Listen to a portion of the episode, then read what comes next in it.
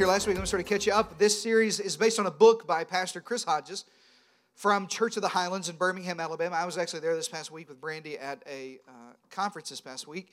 And uh, he wrote this book just several years ago. If you haven't bought the book, I would encourage you to do that. You can read along, read ahead. You kind of know what I'm preaching. But I'm going to preach longer than the book is, and uh, I'm going to preach more than the book has. But uh, the book has some great, you know, personal stories, just some good stuff uh, in that book. I hope that you are following along with that. And the premise of the book is that I want you to have a revival. Now, uh, I don't mean revival like uh, the old school kind of revival where you think you know everybody gets together and somebody blows on them, somebody falls out. you know what I mean? Like not not that kind of revival. I'm talking about revival like inside of your heart, like in your soul, where you experience a personal revival, kind of that revival of you know God's Spirit, kind of getting that wind back in your sails. And we said last week, I don't know if you ever lived this way. We said there's some people that live in the doldrums, you know, you just live in that lifeless, listless environment. And how many of you have ever been so sick you just didn't want to get out of bed? Let me see your hands, everybody. This past week, Brandy and I were out of town, and our babies stayed at my in laws, and uh, we dropped them off and, and, drove to Birmingham, which is not close to here. And so we, drove all the way, and we were there a day or two. Brandy's mom texted, you know, we're kind of we're those we're those parents that are worried about everything, you know I'm talking about, and we're worried about our kids, and we want to know. And we trust you. We just uh, trust and verify. Come on, somebody. We just, I just want to make sure you ain't killed him yet. And and and so uh, her mom texted and said, "No problem. No, everything's fine. No worries. Just just want to give you a heads up. Uh, your dad has the flu." and so and so my kids are there, and so we locked you know him up in a bubble and said, "Don't get around my kids." And Brandy and I, you know, we started praying that God would protect our kids, and we're we're believing that's going to happen. They're not sick yet, so don't worry about them if they're over there with my kids. My kids aren't sick. But when, when that happens, man, you get the flu, you get something like that, you just you go down for the count. Come on, everybody. You just go. How many of you guys get that way? Like it kind of hits me that way with, you know, allergies or whatever. you know, just something that's really bad. You know, I just I'm down for the count, man. I'm just I'm just out. And some of us have sort of lived our spiritual life sort of in that place where You've just laid down. You just have no spirit. There's just no wind in your sail. We called that the doldrums last week. We said, man, there's just a place you can get in your life if you're not careful when there's just no spirit in it. And really, this whole series is about God's Spirit. It's about the moving of the Holy Spirit. I want you to have an encounter with the Holy Spirit of God. Most people are okay when they talk about God as our Father, and they're okay with Jesus Christ, the Son of God. But when you talk about the Holy Spirit and the moving and the action and the working and the infilling of the Holy Spirit, people sort of have all these preconceived ideas, and they're like, man, I don't know if it's going to get weird or where do the snakes at or what's so like, what, what are we going to do with all that? But it doesn't have to be like that. The Holy Spirit, the Bible would say, is like Matter of fact, in Acts, the second chapter, it said it's like a rushing mighty, everybody say wind. It just puts wind back in your cells. It just, it just, it fills you back up with joy and peace and that stuff that sort of gives you life again. And if you've ever been in that place where you're depressed, or maybe in that place right now, this series is for you. So last week we said you need a, a breath of fresh air, not something from the outside. We said religion won't fix that. And if you're like me, you like to fix stuff. I don't know if you're married uh, today. Any, any married folks that you or your partner likes to fix things, like that's where they're at. They're the, I'm the fixer in our, I just saw a wife like, mm, him. Uh, I, I'm the fixer in our relationship, which means I don't want to talk about it, I want to fix it. I don't want to talk about what happened 10 years ago or last week or that, you know, I just, I just tell me the solution. Let's get to a solution. Here's the solution. I'm an idiot. You're awesome. Let's, let's move on. Like that, uh, let's get to the solution. I'll do better. I'll change this. I'm just a fix it kind of guy. And a lot of people approach their spiritual life in a fix it kind of way. Let me give you an insight to that. That's called religion, and religion will never fix you. Amen, everybody?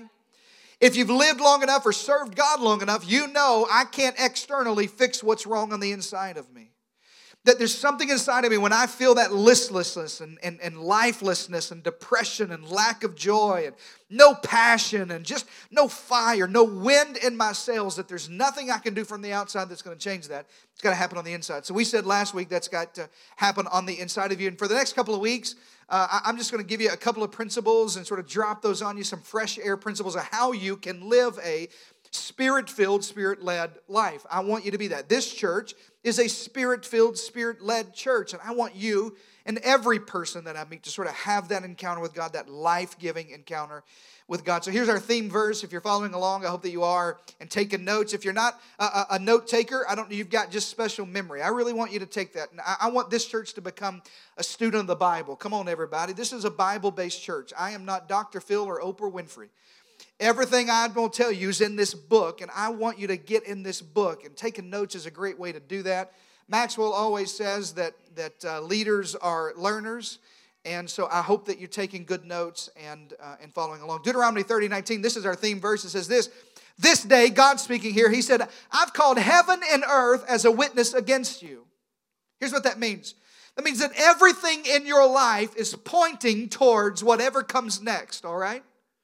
So I know you're going to think it's just my job or it's just my marriage or, or, or I wish you'd talk about, you know, finances or I wish you'd talk about this other thing because it's really all that other stuff. And the Bible says, no, no, no, listen. Everything in heaven and everything in earth is a witness that you and I have a choice, that God has set before us a choice, life and death, blessing and curses. Let me let you know a little secret. If you're new to City Hills or maybe you've been kicking the tires for a while, I want you to take your time doing that. I don't want to rush you through anything, but if you want to know what our church is all about, this series better talks about our church than anything else that I'll, I'll preach to you all year long. Because this is the this is what I this is my hope for you. This is my prayer for you. This is why we started this church. We started this church for people to have this choice that we realize that all of heaven and earth sort of comes against you and says, Man, what, you know, the, everything's going crazy and, the, and life's tough and religion has let us down. And now we have a choice life or death, blessing or curses. And the Bible says, Here's what I want you to I want you to now choose life. Would you underline that in your Bible or put that at the top of your notes? I want you to choose life. That's my hope for you in this. And last week we said the best way for you to do that and have that life giving experience with God, that, that experience with God that fills you up again and you sort of puts, you know, fresh air back in your uh, lungs and sort of puts wind back in your cells. The first thing you got to do, it's not external, it's internal. And if you weren't here last week or you didn't catch up on the podcast, the first principle we said is this you got to fall in love with Jesus Christ. You cannot have an encounter with His Spirit if you don't take Jesus Christ at His word. Jesus is the baptizer with the Holy Spirit, which means I have to be in an intimate, vibrant, life giving, real, heart level, soul deep relationship with Jesus Christ. Amen, everybody? Not just religion, but something that's relationship. It's not just a list of rules. And if you grew up in an environment where it's just a list of rules and keeping the rules, I got to be honest with you, that's easier than what I'm preaching to you. Because when you have a list of rules, when you break a rule, you know you broke a rule, and you're just like, well, I broke this rule, I'll fix this, and everything will be okay. You know what I mean? But in a relationship, it's give and take. It's done out of not obligation, because the rules say it's not done out of duty. It's done because I'm in love. It's done out of delight. Come on, everybody changes everything on the inside of me. So we talked about falling in love with Jesus last week. This week, I'm going to preach about the end times. Now, listen close. If you grew up in a real churchy environment like I grew up in, how many of you remember like your, your pastor or some, usually your preacher wouldn't do it. He would bring some weird dude in to preach about the end times. Come on, everybody, where you at? I didn't mean weird dude, except I, uh, yes, I did. It's uh, like, uh, and we would talk about it, it. Would be the scariest couple of times in, my, in the church I grew up in. We would never do it on Sunday because we didn't want to freak everybody out who wasn't a believer yet. So we would do it on Wednesday night Bible study. Where my church people at? Wednesday night Bible study, we'd go there, and I'd be like, "Mama, I'm scared. I don't want. I'll serve. Well, I'll be in the nursery. Where you want me to be, Mom? I'm scared." And we, and we did. I'll never forget one time we did this series with 13 weeks. Everybody, that's a series. Come on now, that's a long series. I don't even think the tribulation lasts that long. I'm like, God, just come back. Come back now, Lord Jesus. Come back. And, and, and, we watched these videos, and it was the scariest thing I'd ever seen in my life. There were a horned beasts and the horror of Babylon, whatever that is. And it was just, it was crazy stuff. It was just stuff was going wild. Not listen. Uh, in a, I, I got to be honest. In a couple of months, we have on our preaching calendar talking about the end times. We're going to preach about that. I think you ought to know about it. But even then, we're not going to preach about it in a weird kind of way because everything that we do points to hope. Amen, everybody. It points to life, not death. And so even when you talk about the end times, I'm going to point you to hope and not, you know, animals and tin, tin horns and whatnot. Now, I, I remember, you know, leaving church thinking, tonight's the night. I'm going to go to hell. I'm going to hell tonight. I'm going to hell today. I'm, I, I, I don't know if I want to go to hell today. It's got to be better than these videos. I want to, like, this is so scary. And, and so I, I got this misconception about the end time and kind of what that whole, I didn't want to go to hell. I, I, didn't mean that. But I got this misconception what the end times were and kind of what they happened. And it was all about external stuff, stuff happening out there blood moons, blood rivers, bloody wars. It was just blood everywhere. It was blood to the horse's bridle. Y'all know what I'm talking about. People who aren't from church, you're like, I don't know, this is freaking me out. No, you're freaking me out right now. I didn't realize that the end times had something to do with me too. It wasn't just everything happened on the outside. It had something to do with on the inside. And I found this as I sort of began to talk about how to position ourselves to be spirit filled and spirit led. how to have that fresh air, that breath, that wind of God blowing in ourselves, how you position yourself to do that. And really, it's combating some end time attitudes that happen. Here's what Paul wrote to uh, Timothy in 2 Timothy 3. He said, But mark this. In other words, I want you to write this down. Even Paul told Timothy, you got to take good notes in church. Come on, everybody. He said, Timothy, write this down. There will be terrible times in the last days. Now, let me ask you a question. How many of you like watching the news? Would you raise your hand if you're a news junkie like me? I'm a news junkie. I'm not really into sports, except I know Aubrey is a liar and the Spurs are going to win this week. the Rockets, just know. That's the only thing I care about. If it's, if it's not about the sports, if it's, if it's, not about the Spurs, I don't know. I don't know anything else about sports. But I'm a news junkie, and so I, I, I get up, you know, before the rest of our house, usually most mornings, and I'll turn I'll turn the news on. I'll flip around, you know, Fox or CNN or or MSNBC or something like that. And when Brandon the kids get out, I'll never forget, especially you know, early in our marriage and when we, when we first had kids, our kids were a lot, uh, you know, babies, and my, I still have a little one. They would come out and the news would be on, and she was like, "Don't like." That scares me. I don't want to come out and see missiles going off. You know what I'm saying? And like, turn on Scooby Doo or something. Like, I, I don't want to. I don't want to think about it because if you just watch the news, man, come on, everybody. This passage is so true. In the last days, there are terrible times. Amen, everybody. If you just watch the news, it looks like the whole world's you know going to hell in a handbasket. And things are tough, and I'm not trying to sugarcoat that. And I think we are living in the last days. I think it's very possible that Jesus Christ is coming back soon, relatively soon. And it's terrible times. But this is what Paul said, Timothy. I want you to know some things about the last days. It's not about signs, it's not about it's not about all that stuff. There's something on the inside of you. And listen close. He said, In the last days, here what, here's what will happen people will become lovers of themselves People will become lovers of money. People will become boastful and proud. And people will lie on Instagram about their lives. that's not, it's in another version. There's a comma in the, the message it said, it said, you lie on Instagram. People will become abusive and disobedient to their parents. All the mamas say, Amen at last days. Come, Lord Jesus, for I take him out right now. You better, you better pray for the rapture because I'm, I'm, about to, I'm about to send you home. They're disobedient to their parents. And then, and then there's four last things that I want to focus in on. Four end time attitudes that if you, if these are present in your life, you are inhibiting the move of the Spirit in your life. You can't ask for, you can't come to church and say, God, I need fresh air. I need the wind of the Spirit to blow in my life if these things exist in you. Here's the four things. I call them the four uns. The first one, if you're taking notes, is ungrateful, then unholy, then unloving, and then unforgiving. Ungrateful and unholy and unloving or without love and unforgiving. Let me, let me talk about those really quick. If you're taking notes, write that first one down ungratefulness. How many of you know we live in an entitled society, everybody? Everybody thinks I deserve more. I, I just want more. I, I, you know, especially people, uh, you know, in millennial uh, age group or even Generation X, they look at other people's lives and they think, well, I deserve that. You know, I just got out of college. I squeezed an associate's degree into eight years, whatever, and now I'm working at Whataburger, you know, 20 hours a week because I'm trying to work on my music and I'm kind of a blogger and a photographer. So I'm just saying, I can't really work right now, but I just, I want, and they look at your life and you've been married 20 years or 25 years or 40 years, you've been working, getting up at four o'clock every morning, everybody, shoveling coffee down your throat, working all night long, two jobs, and you got a nice house, and somebody comes along at 19 years old and said, I'd like a house like that. That's that entitlement culture that says, man, I'm, I'm ungrateful for what I have. I want more. It's just never satisfied. I think I deserve what you have. And, and, and, and we do this with technology. How many of you had every iteration of the iPhone. Would you raise your hand? Everybody kind of bow your head for doing that. But I did that. I have every iter- I, I promise you, I got the very first iPhone that came out, iPhone 3, and then it went to 3G. I upgraded that. Then iPhone 4, iPhone 5, iPhone 6 and I want the iPhone 7 right now. and so it's so amazing how like you don't know what you you didn't know what you were missing until until you get it. And then, and then you're like, man, I gotta have the next one. You know what I'm talking about? Back in the old days, we, we didn't have an MP3 player like an iPhone to, to, to listen to. Everybody, and I'm not as old as everybody in the room, but I used to I used to roll out with that Walkman. Y'all know what I'm talking about? That, that come on, somebody. I used to roll out with that cassette, that Walkman, and it would uh, pow and fall down like that. And you put that tape in there, everybody, and slam it like that right there. Y'all know what I'm talking about? Or, or, or, or, or a Sony Discman. You remember when CDs, you had a Sony Discman, and you'd have to walk just a certain way or that junk would skip, you know? Uh, We didn't have MP3 player, but now that you have it, I, I can't I can't imagine my life, and I want the next one. I'm ungrateful for what I got. I just want I want something smaller, something faster, something better. I want everything, whatever I have, I want something else. You got curly hair, I want straight hair. Y'all know I'm little and white. I'd like to be a big black bishop. That's what I want to be. I- I- that's, that's who I want to be.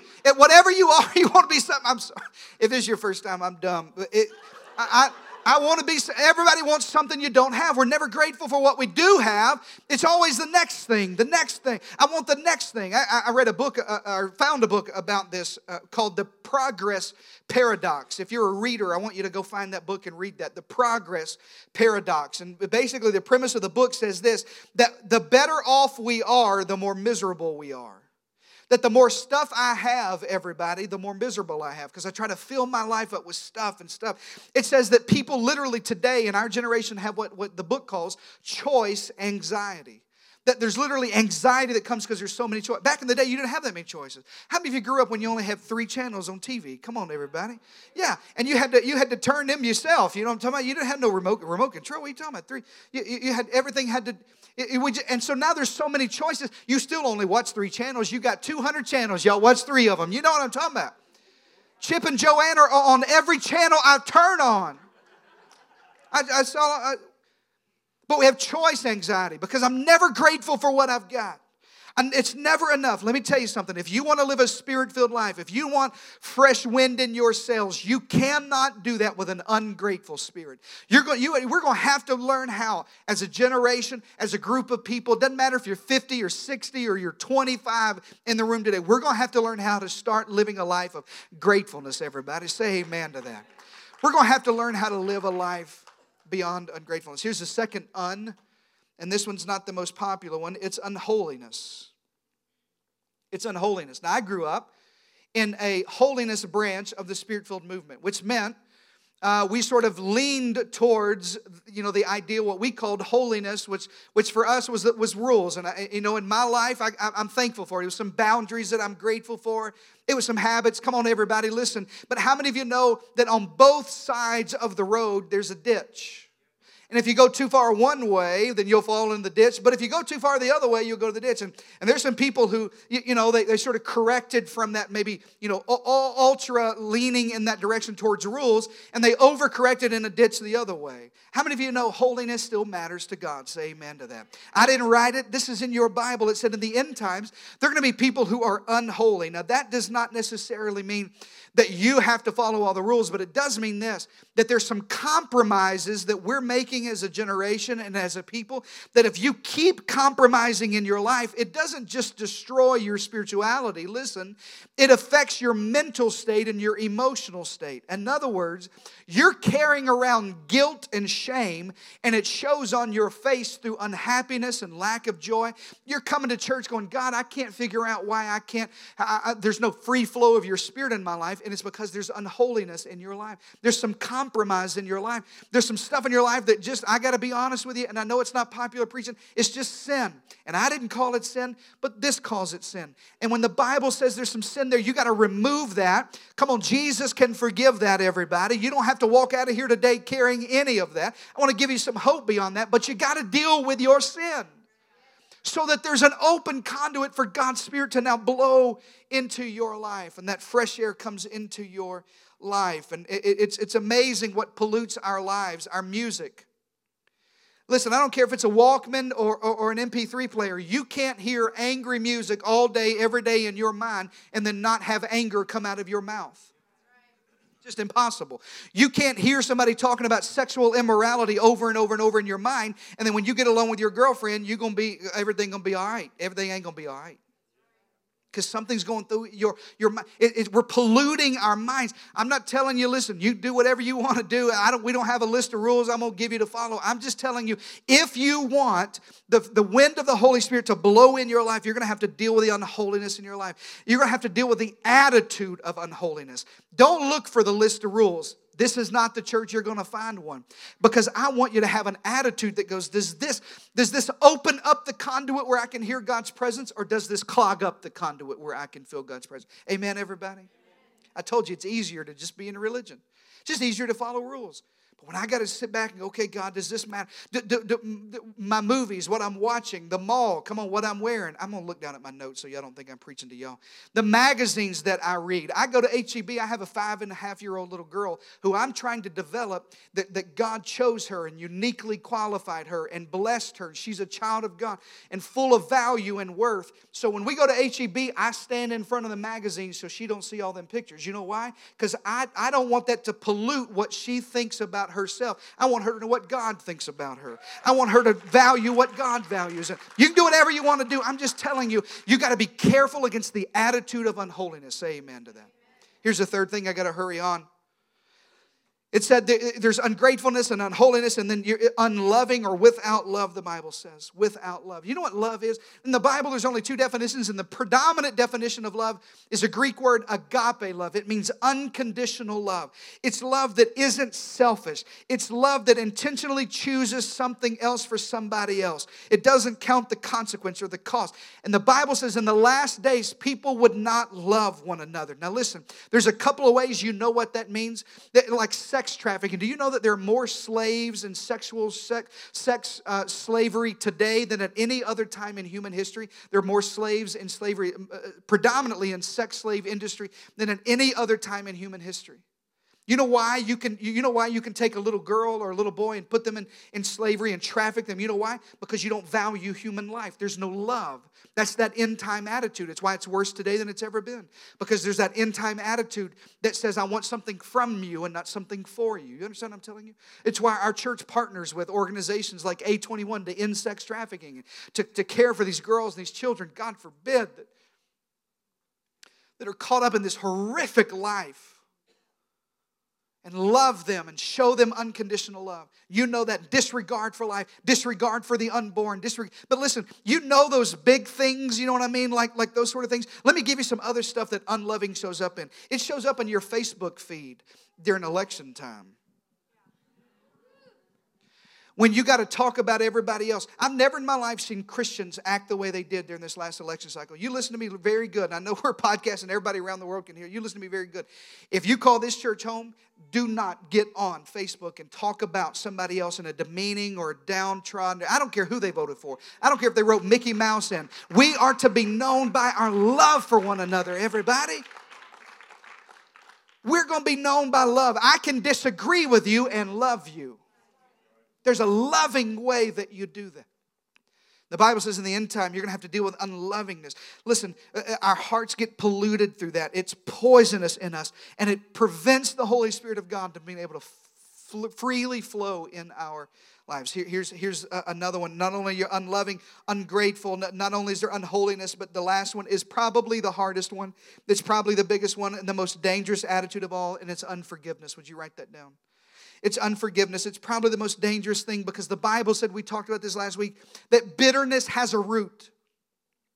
Bitterness is, doesn't just have branches, it has a root. It's the only end time attitude that grows deep and doesn't just grow out. Unholiness, everybody can see it outwardly. Unforgiveness, everybody can see you wear that on your face. Everything but unforgiveness has a root that comes down inside of that, everybody. Unholiness, everybody can see on the outside. Ungratefulness, everybody can see. But bitterness or unforgiveness, that gets down deep inside of your heart. And you can, go, nobody can even know the bitterness that lasts inside of you for years and years. Some people have lived their whole lives not forgiving, not forgiving, not forgiving.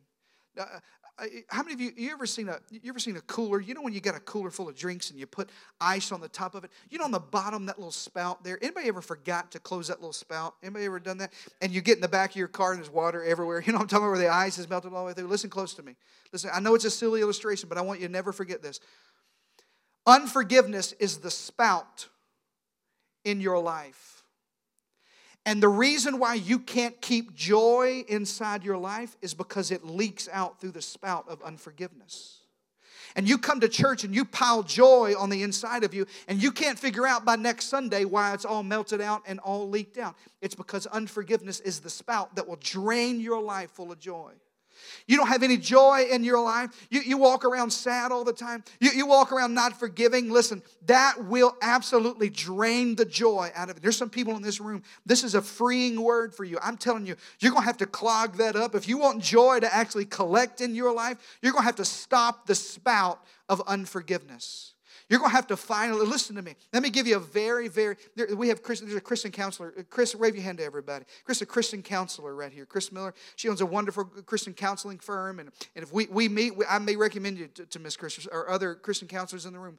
Let me give you some great counseling right here. And Chris, I'm, I'm I didn't even get a license for this. You believe that? Look at my eyes. You know how to stop unforgiveness? Look at my eyes. You just forgive. You just let it go. It's just a choice. It's just deciding we're not going to live this way anymore.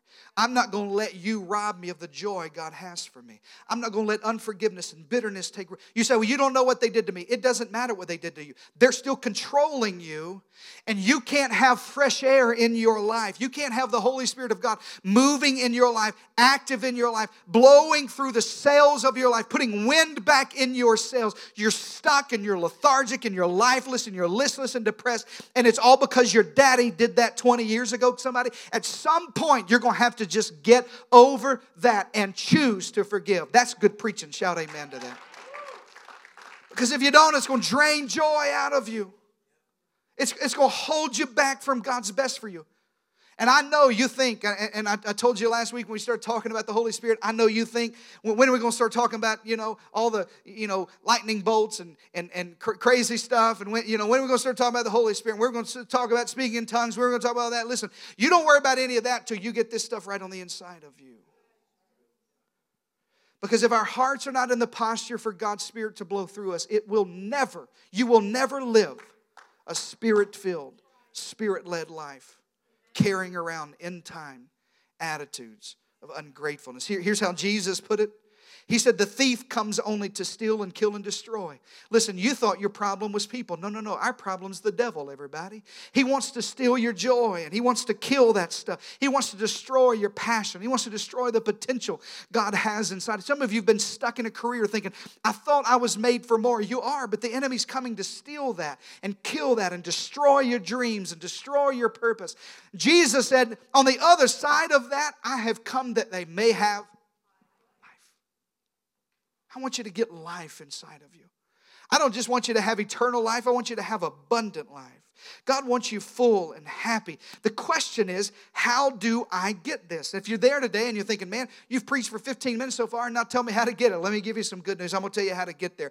I want you to get these end time attitudes out of your life. I want you to experience all that God has for you full of life. I want you to choose life. I want you to have a spirit filled life. But your spirit filled life begins with a choice, everybody. It doesn't begin with lightning bolts, it begins with a choice.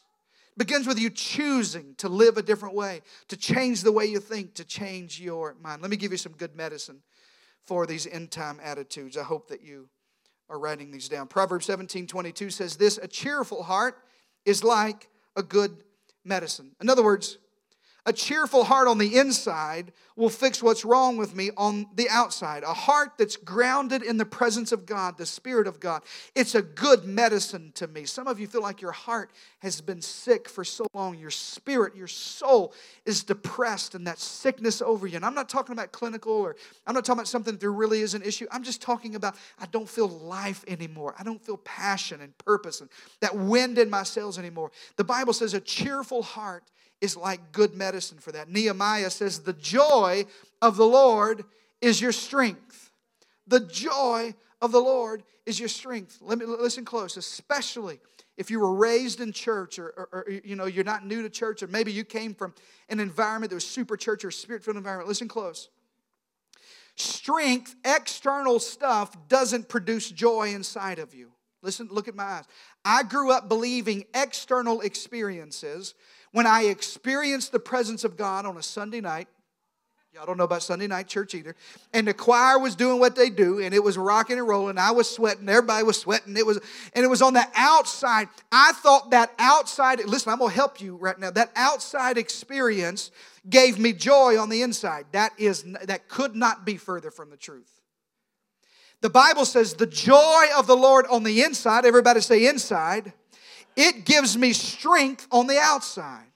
In other words, I have strength for my journey, not because of my experience, but because of the joy, the fresh air, the presence of God that's on the inside working its way out of me on the outside. Now I have strength for anything that I face. It's not the other way around. I don't get in God's presence. I don't have an experience with the Spirit of God. I, am not filled with the Spirit so that strength, now, now I have that strength, that external experience, and it's going to fill me up with joy. No, no, no. I've got joy on the, the Holy Spirit begins on the inside of me and it comes out of me. That's why Jesus Jesus said, if you get into this flow where the Holy Spirit begins to move in your life, He says, out of your belly will flow rivers of living water. He didn't say they flow into you, they flow out of you. It's a choice on the inside of you. The joy of the Lord. You ever looked at somebody who was going through a hard time and felt like, how do they have so much strength? How do they have that? Let me tell you how. Because they've had an encounter with God's Spirit that starts on the inside of them, and the joy that they have on the inside is now coming on the outside as strength. If that's true, the joy of the Lord is your strength, some of you would lose an arm wrestling match to my two year old. Come on, somebody. Because everything that comes through you, that Paul would say it this way every wind of doctrine that blows through. He said, literally, some of you are so powerless and no strength that any bad thing that happens, and you fall over. Any bad thing that, and you fall over. The Bible said if you want to know how do you get strength for the journey, it starts with joy on the inside of you. The, the, the great prophet Zig Ziglar said it this way Your attitude determines your altitude, everybody. Hey, if I want strength for the journey, if I want to go further in that, if you want wind back in your sails, you're going to have to start making a choice. Let me give you some questions to ask yourself. Listen to me. Don't look at your spouse, but are you prone to negativity or are you prone to be positive? Do you always feel like a victim? Do you always overreact to things? Don't look at your wife, you better look at my eyes. Listen to me. If you're always a nail, everything seems like a hammer. If you're always prone to the worst possible thing, the, the, the negative thing, the, everything's wrong, everything's gonna go wrong, listen, there's just no way you can get wind back in yourselves. You have to have an attitude of gratefulness and holiness and forgiveness so that I free open the space so the Holy Spirit of God can now blow into my life. Let me give you a couple of ways through there. Let me give you some solutions. I've only got a few minutes left. Here's the first one if you're taking notes make the choice every day. You're just gonna have to choose every day. You gotta make the choice every single day. I can't let you go without knowing it's a choice because there's going to be some days that you don't want to. There's going to be some days you don't feel like it. Come on, you can't trust your feelings because there's some days you're going to feel like doing some stuff you don't want to do. And I know you're thinking, man, my attitude is determined by everybody. You know what's wrong with my attitude? She's wrong with my attitude. That's what's wrong with my attitude. My attitude is what my boss, that's what's wrong, or my, my job, or my, my finances, or my lack of finances, my bank account, or my their bank account, or what, whatever's wrong. No, no, no. It's not on the outside. It's a choice that you're gonna make on the inside. You're just gonna have to get up every day and choose, I'm going to live a life that is spirit-led, everybody. I'm going to live a life where I have fresh air in my life. Hebrews 12 and 11 says it this way Let us throw off, that sounds like a choice. That doesn't sound like lightning bolts on Sunday night. It's this throw off everything that hinders us and the sin that so easily entangles us and let us run with patience or perseverance the race that's marked out before us. He said there's some days you're just to have to keep running and keep walking and keep listen. Life change, salvation begins the moment you say yes to Jesus, you turn on the right road. But sanctification, the process of you being filled with the Spirit is when you start walking down that road, everybody. You got to, you got when you leave today, you got to turn on the right road. That's salvation. That's saying yes to Jesus. That's because the cross, it, but, but the power of the death, burial, and resurrection of Jesus. Then you get on the right road. But just getting there won't get you anywhere. I'm preaching better than you're responding. It won't get you anywhere. I, thank you. I'm gonna listen. This is gonna be a, a life giving church. If it makes a devil mad, I'm gonna get somebody's gonna preach with me. I promise you. You get on that road, but you got to get up every day and choose to walk towards the moving of the Holy Spirit in your life. You got to choose that life. You got to decide, I'm going to get up every day and think about it. I'm going to get up every day and it doesn't matter what happens in my life. Doesn't matter what, how do I do that? Let me give you a way. Write this down. You got to pray first.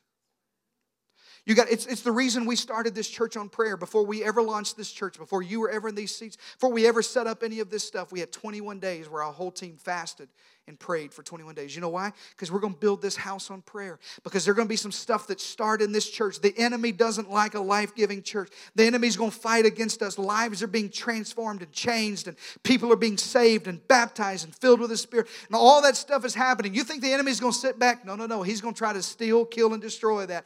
You know how we combat that? We're going to pray first. It's why in January, our whole church went on 21 days of prayer and fasting. Let me let you in a little secret. You ready? In August, we're going to pray and fast again for 21 more days because we're going to go into the school year. And I want your family, I want to do battle with the enemy over your family before we go into the school year. And in the fall, hundreds of people are going to come to Jesus in this church in the fall. How are we going to do that? How are we going to combat that? We're going to pray first.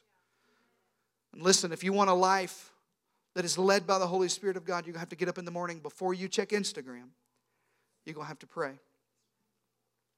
Chris Hodges wrote this in the book. I thought this was so good. He said, This is my morning prayer every morning. He says, Dear Lord, so far today I'm doing all right. I haven't gossiped. I haven't lost my temper. I haven't been greedy or grumpy or nasty or selfish. I haven't whined. I haven't cussed at anybody. I haven't eaten any chocolate. But I'm about to get out of bed in just a couple of minutes, and I'm going to need your help after that. Listen, I, I, I, don't care if you pray that way. I just want you praying some way. Let me tell you what, here's what I want you to do. Every, if you haven't listened to anything I've said, I want you to listen to the next 30 seconds. I want everybody in this building. I want you to pray this way for the next seven days before we come back. I want you to write this on your mirror, put it on your refrigerator. Come on, all the husky people. Put this somewhere you're going to see it, everybody. This is the prayer I want you to pray Psalms 19 and 14. May the words of my mouth, the things I say, the things I confess out loud, and the meditation of my heart, the things I think about, things going on in my mind, may they be pleasing in your sight, O Lord, my rock and my redeemer. I want you to wake up every day for the next week. I want you to, I literally want you to write it down. I want you to put on a, a note card or somewhere, put on lipstick on your mirror. Do whatever you have to do to see it. And I want you to pray every morning. I want you to pray, God, may the words of my mouth, the things that I say, the things that are coming out of my mouth, the things in my heart, my meditation of my heart, may they be pleasing in your sight. I got to choose different today. Amen, everybody? Here's the second thing, and we got to hurry. I want you to develop a high appreciation for life. If you're going to overcome those end time attitudes, you're going to have to start appreciating everything in your life around you. You're going to have to start looking around you. Doesn't matter what comes your way. Paul said that I've been sorrowful, yet I've always rejoiced. I've been poor, yet I make many rich. 2 Corinthians 6. I've had nothing, and yet I possess everything. I love how he said that. You know the secret, Paul said? The secret to this is you got to learn gratefulness. You got to learn to just appreciate what I've got, just a high. If you want the Holy Spirit to elevate you out of the doldrums, you're going to have to start being thankful for what you got. Is it perfect? No. Is it what everybody else has? No. Is it the biggest house on the block, the nicest car? Is it the best job? No. Everything may not be right, but I'm grateful for what I do have. Thessalonians says to give thanks in all circumstances, for this is God's will for you in Christ Jesus. If you're praying for the will of God in a situation in your life, let me tell you how for, let me tell you how to know God's will. You ready for this? You got to be grateful. In every circumstance. God, do I choose this house or this house? I tell you what I'm going to do. I'm going to go into this decision thanking you that I have a house. And it's amazing the direction you'll get from the Holy Spirit. See how I'm teaching how to be spirit led. You'll get direction from the Holy Spirit when you start entering into that season of gratefulness. Do I take this job or this job? Well, listen close. If it makes you leave this church or move, the answer is not that one. That's the other job. I, I go ahead and tell you what God's will is on that. Just go, just go into them with gratefulness. God, I thank you that I have a job. God, I thank you that I got choices. Come on, everybody. I'm just gonna go, I'm gonna go into this with a high appreciation for if it's raining, I'm thankful. If it's sunny, I'm thankful. If trials come, I'm grateful. If I'm blessed, I'm grateful. If I lose it, I'm grateful. Come on, Job said the Lord gives and he takes away, and I'm gonna bless his name both ways. Come on, everybody, say amen to that. I'm gonna develop a high appreciation for life. Here's the third thing we gotta hurry. I want you to find something positive in everything. Find something positive in everything. I really should have said, find something positive in everybody. How many of you mamas told you if you don't have anything nice to say? Some of y'all need to take a vow of silence. y'all need to put a robe on like a monk, talk about. I ain't saying nothing else because I ain't got nothing nice to say. You can't have a positive life with negativities coming out of your mouth, everybody. You can't have garbage out of your mouth and expect your life to. You got to find something positive in everything, every situation. It doesn't matter what's going on to me. Philippians said, finally, brothers, whatever's true and noble and right and pure and lovely and admirable, if anything is excellent or worthy of praise, I'm going to choose to think about that stuff. I'm going to focus on what's right in my life and not what's wrong wrong in my life. I'm going to focus on what I have left, not what left. I'm going to focus on something positive in my life. Here's the last thing our musicians are coming. And I got to hurry. I know we rushed through that, but I held you late last week and they got, they got mad at me. Thank you, brother. Listen, here's the fourth thing. After you make a choice, after everything's decided, after everything, after you decide to get up, I'm gonna pray, I'm gonna put God for, I'm gonna find something positive. The, the last thing you gotta, and this is probably the most important. You got to turn everything over to God. Listen close. You cannot have a spirit filled, spirit led life if you don't turn everything over to God. You got to give everything over to God. Here's let me let me tell you a little secret. Listen, it can't be your problem and God's at the same time. Let me say that again. It can't be your problem and God's at the same time. It is either your problem to work out or it's His problem to work out. How many of you would rather God work it out for you? Come on, everybody. I'd rather let Him work all that out. I'd rather, I'd rather go to God and go, God, I don't know how this is going to work, but you're a waymaker. God, you, you, you're able to raise dead things back to life. God, this is an easy thing for you. I would rather cast all of my cares, the Bible says. I would rather cast all of that on Him. I'm going to turn everything over to God. Philippians 4 and 6 says, Don't be anxious about anything, but in everything, in prayer and petition and thanksgiving, cast all of your cares. Present your requests to God. And when you turn it over to God, then, then this happens. Then the peace of God, which transcends all understanding, will guard your hearts and minds in Christ Jesus. If you listen, if you don't have peace or life or passion or joy, if you don't have that fresh air in your cells, you got to turn that over to God. You got to say, God, this is yours. I can't deal with this. It's impossible.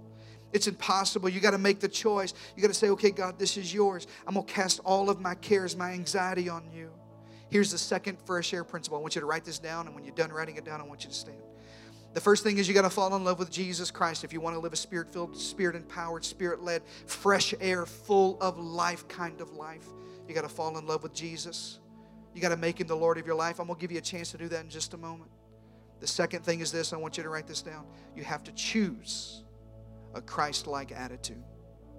You've got to decide in your life I'm going to choose joy and happiness and passion and purpose. I'm going to choose to let go of unforgiveness and hurt. I'm going to choose to be grateful for everything I've got. When you do that, listen, you literally open up the conduit.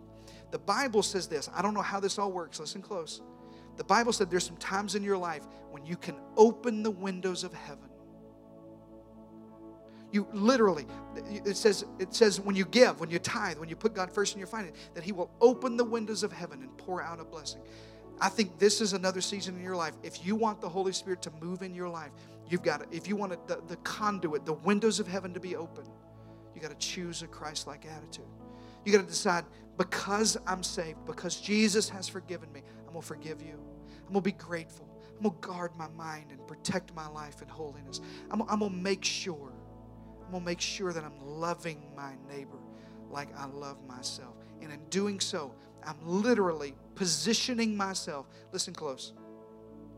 The disciples go to the upper room. You know the story. Jesus has been crucified, buried, resurrected. There's a huge party. He's only with them for 40 days. And then the Bible said he now is ascended into heaven to sit at the right hand of the Father. And the disciples, the last thing he said is, You go to Jerusalem and you wait until you're baptized, endued, filled with power from on high. Everybody, that's what I want. That's what I want for you. I want that power, that fresh air. So, what happens? Listen, what happens to you in between the command for waiting and the endowment of power is what I'm preaching to you today. It's the disciple sitting in the upper room going, I'm going to let all this go. I'm going to forgive every Roman who did everything wrong to me. I'm going to get right. I don't know why Jesus had to leave again, but I'm going to get right. I'm going to get my heart. I'm going to cast all of my cares on him. That's what that, that it was it was it was a waiting period in that upper room before fresh air blew into that room. Some of you feel like you're in that waiting period. That's the period for you to develop a Christ-like attitude. Amen everybody. Take your spouse by the hand, stand to your feet. Don't move for the next 2 minutes. Just stay right where you are, nobody moving. Come on, take somebody by the hand and bow your heads. Father, I thank you for your presence that's here. Father, I thank you that in your presence is the fullness of joy, the Bible said. In your presence, lives are healed and restored and made right. In your presence, anything is possible. So, Father, I pray that your presence would fill this room. I feel it right now. That faith would rise in our hearts that we would meet you at our, our level of expectation, would meet you at your level of wanting to bless us and baptize us and fill us and breathe new life into us. That fresh air would come to us. So, Father, I pray, come on, I want you to pray. Nobody's looking around. I want you to begin to pray this way. Father, remove everything in my life that would inhibit the move of your spirit in my life. Come on, if you've never prayed a prayer of salvation, you need to ask God to forgive you of all of your sins. Father, I repent. Come on, say that. Because Jesus was crucified and buried, and because he rose again, because he paid the penalty, he took my sins to the cross. I'm asking you to forgive me of all of my sins. I believe that. I believe that Jesus died for my sins and that God raised him from the dead. And so, God, I, I, ask you that you would remove all of that stuff out of my life. I repent for you. God, I repent of everything in my life that, that would inhibit, that would get in the way, that would block the flow of your spirit in my life. God, I'm asking you to save me. Come on, if you've never prayed a prayer like that or it's been a long time, I want you to say that I surrender everything to you right now. God, I'm asking you to save me of all of my sins. Forgive me of all of my sins. Make me new in this moment. I give you my whole heart, God. Don't just save me, but I make you the Lord of my life in this moment. God, I need a fresh start today. I need to start over today. I thank you for that. I Thank you for forgiving me. Your word says that, that you're faithful and just to forgive me of all unrighteousness, to cleanse me of all of that if I would confess that. So I confess right now, I need you in this moment. I make a fresh start with God today. God, I pray for every other person in this room who's already prayed a prayer like that, who just needs that fresh air. I pray over the course of the next several days and several weeks, there would be that moment where literally wind would blow into their sails again. When unforgiveness creeps its head up, there would be forgiveness. When ungratefulness shows up, there would be gratefulness and thankfulness. And we would begin to develop that attitude that opens up the conduit so the Holy Spirit can fill us. God, I need that fresh air. I want that in my life. I need wind in my sails. I choose life today. In Jesus' name. Come on, say that. Say in Jesus' name. By his power and authority. Everybody shout amen. Come on, let's give God praise all over the house.